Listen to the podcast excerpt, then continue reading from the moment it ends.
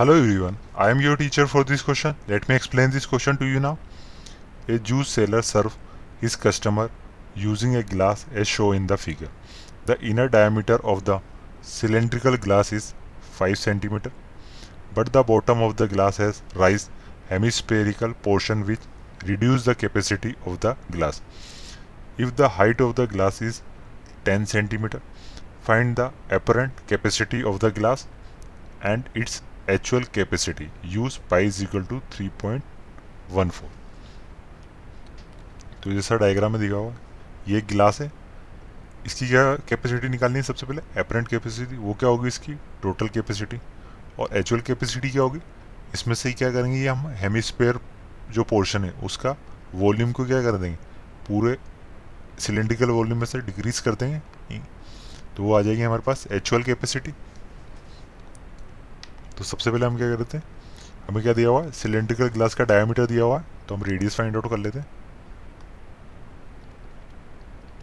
Radius of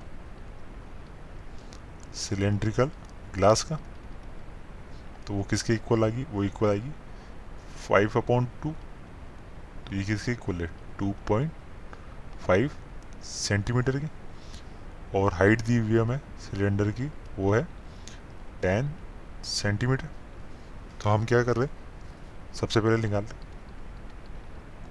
apparent capacity capacity of the glass वो क्या होगी? Total volume of cylindrical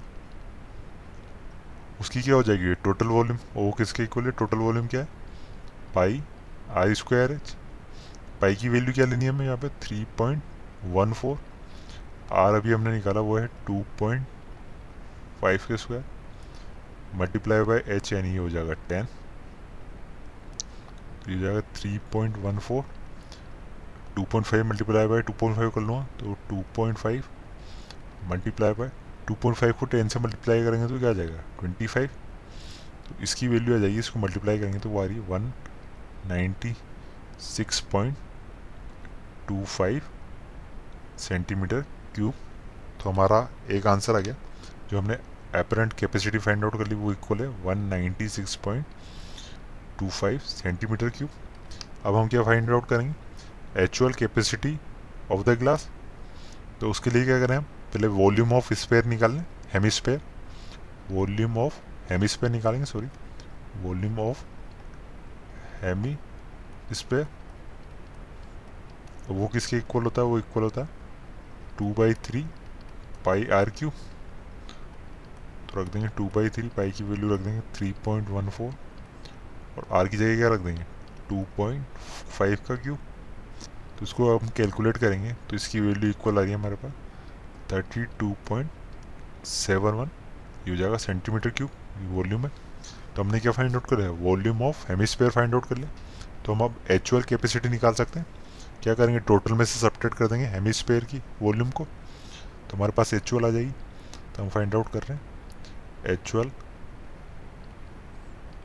capacity of the glass वो किसके equal है? वो इक्वल हो जाएगी। एपरेंट कैपेसिटी में से माइनस कर देंगे। वॉल्यूम ऑफ़ हेमी स्पेयर को तो इसकी वैल्यू इक्वल आ जाएगी 196.25 में से सेपरेट कर रहे हैं हम। 32.71 को। तो ये इक्वल आ जाएगी 163.54 तो हमारा आंसर हो गया। जो एक्चुअल कैपेसिटी ऑफ़ ग्लास हमने फाइंड आउट करी वो इक्वल आ रही है हमारे पास। 163.54 centimeter cube. I hope you understood the explanation. Thank you.